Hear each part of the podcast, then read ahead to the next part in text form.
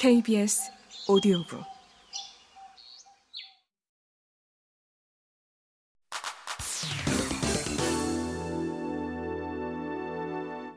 인간은 인지적 구두쇠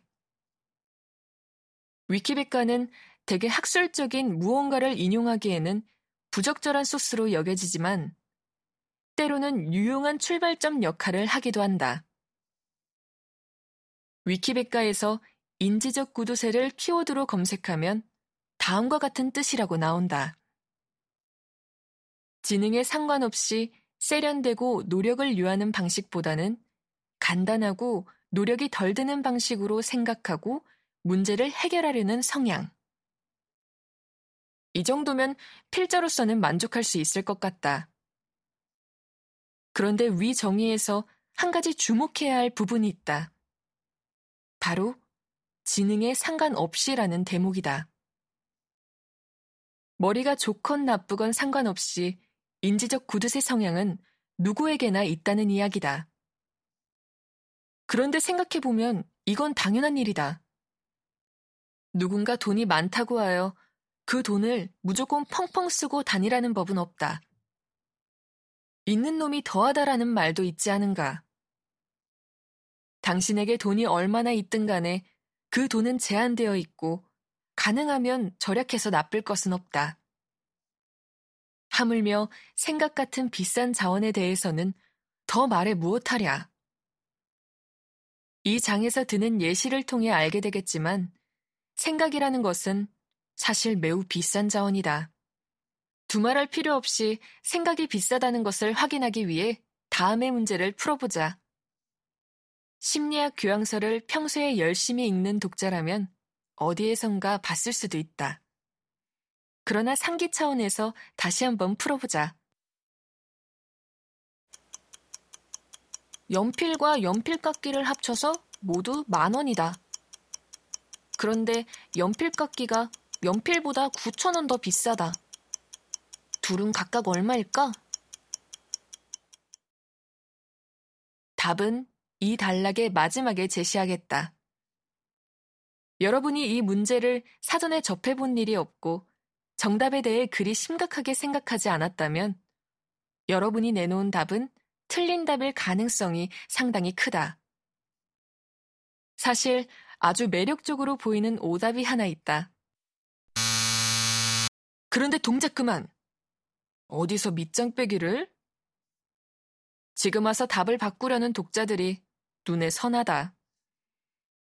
하지만 실망할 필요 없다.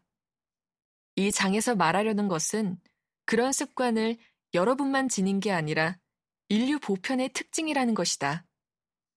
심지어 머리가 꽤 좋은 사람들도 마찬가지다. 위 문제는 사실 인지적 숙고 검사, Cognitive Reflection Test CRT라는 단 세 문항으로 구성된 매우 짧은 심리 검사의 한 문제를 각색한 것이다.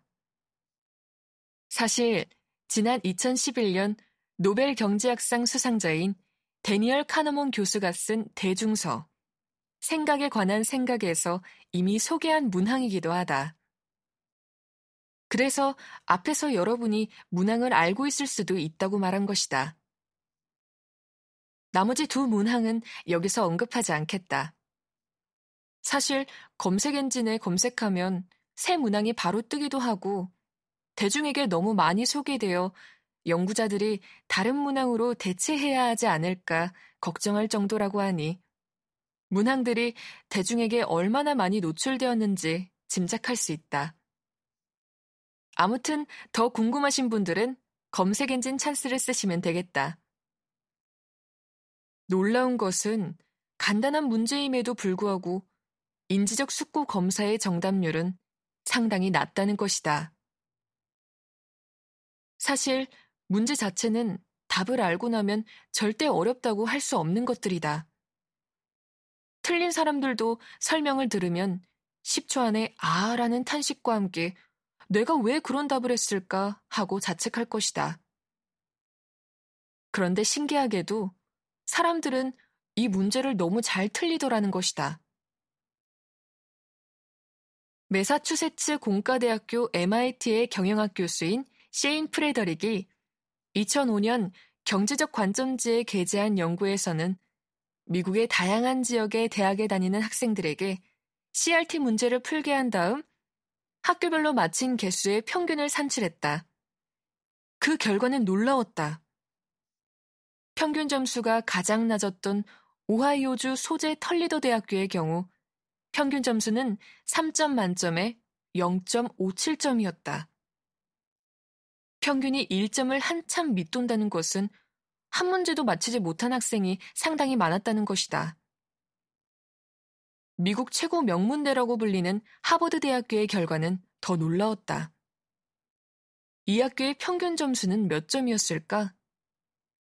한번 추측해 보시라. 참고로 조사한 학교 가운데 가장 점수가 높았던 곳은 MIT로 평균 2.18점이었다. 하지만 여기서조차 정답률을 비율로 환산하면 73%밖에 되지 않는다. 아마 한국의 대학 수학 능력 시험이나 미국 대학 입학 시험 SAT에서 73%의 정답률을 받았다면 그만한 명문대에는 명함도 내밀기 힘들었을 것이다. 하지만 문제를 뜯어보면 사실 중학교 수준 이상의 지식을 요구하지 않는다는 점에 더 놀라게 된다.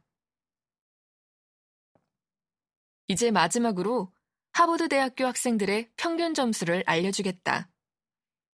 평균 점수는 1.43점으로 100점 만점에 50점이 채 되지 않았다. 이제 미국 명문대생들도 제대로 못 풀었다는 나머지 두 문제가 궁금한가? 다시 말하지만 검색 엔진에 물어보시라. 금방 알려줄 것이다. 그 문제들도 생각보다 쉽지는 않을 것이다. 마지막으로 앞 문제의 답을 알려주자면 연필 깎기 9,500원, 연필 500원이다. 연필 깎기가 9,000원이라고 생각한 독자들이 꽤 많았을 것이다. 하지만 실제로 계산해보면 이것이 틀린 답임을 알 수 있다.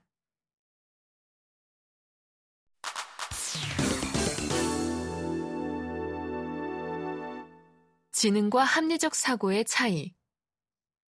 다시 말하지만 인지적 구두쇠 성향은 머리가 좋든 나쁘든 공통으로 작용하는 현상이다. 정도의 차이는 있을지언정 완전히 자유로운 사람은 없다는 뜻이다. 필자도 여러분도 마찬가지다. 인간은 생각이라는 비싼 자원을 되도록 아끼려는 성향이 있다. 그리고 이것은 우리가 낭비되는 자원을 아낄 수 있게 해주기 때문에 큰 이득이 된다.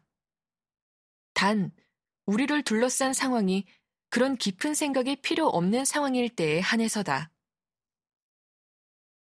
그러나 점점 복잡해지는 현대사회는 우리에게 인지적 자원을 투자해야 할 일을 날이 갈수록 많이 만들어주고 있으며 인지적 구두쇠 성향은 그런 환경에서 큰 실수를 저지름으로써 돌이킬 수 없는 피해, 이를테면 금전적 손실을 입을 위험을 가져다 준다.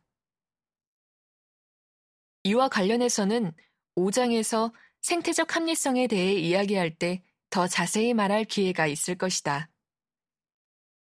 언론에서 접하는 뉴스 중에는 정말 이해하기 힘든 것들도 간혹 있다. 예를 들어 사이비 종교에 전문직 종사자들이 빠져드는 경우가 종종 있다는 것이다.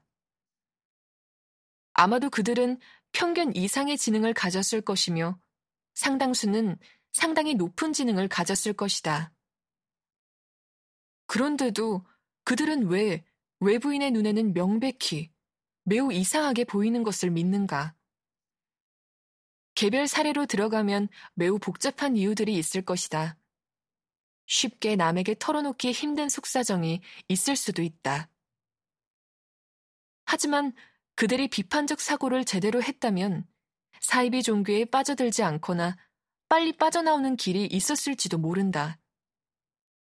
그들의 불행해진 인생사는 잠시 미뤄두고 여기서 관찰해야 하는 것은 지능 자체가 뛰어난 것과 그것을 합리적 사고를 위해 실제로 동원하는 것 사이에는 간극이 있다는 것이다. 그리고 이는 실제 심리학 연구가 보여주는 바다. 인간의 사고 과정에 대해 오랜 시간 연구해온 지금은 은퇴한 캐나다의 저명한 인지 심리학자 키스 스타노비치 교수와 동료들이 2014년 게재한 연구에 따르면 지능검사 점수보다 CRT 점수가 인지적 과제에서 합리적 사고를 사용하는지의 여부를 더 잘 예측하는 것으로 나타났다. 그뿐만 아니라 각종 잘 알려진 인지적 편향을 피하는 건 역시 지능 검사보다는 CRT 점수와 더 상관이 많았다. 세 문항밖에 안 되는 검사 점수가 이렇게 예측력이 좋은 것은 놀라운 일이다. 심지어 훨씬 더 많은 문항을 사용한 지능 검사보다도 예측력이 좋다는 것은 실로 불가사의하다. 하지만 이것이 현실이다.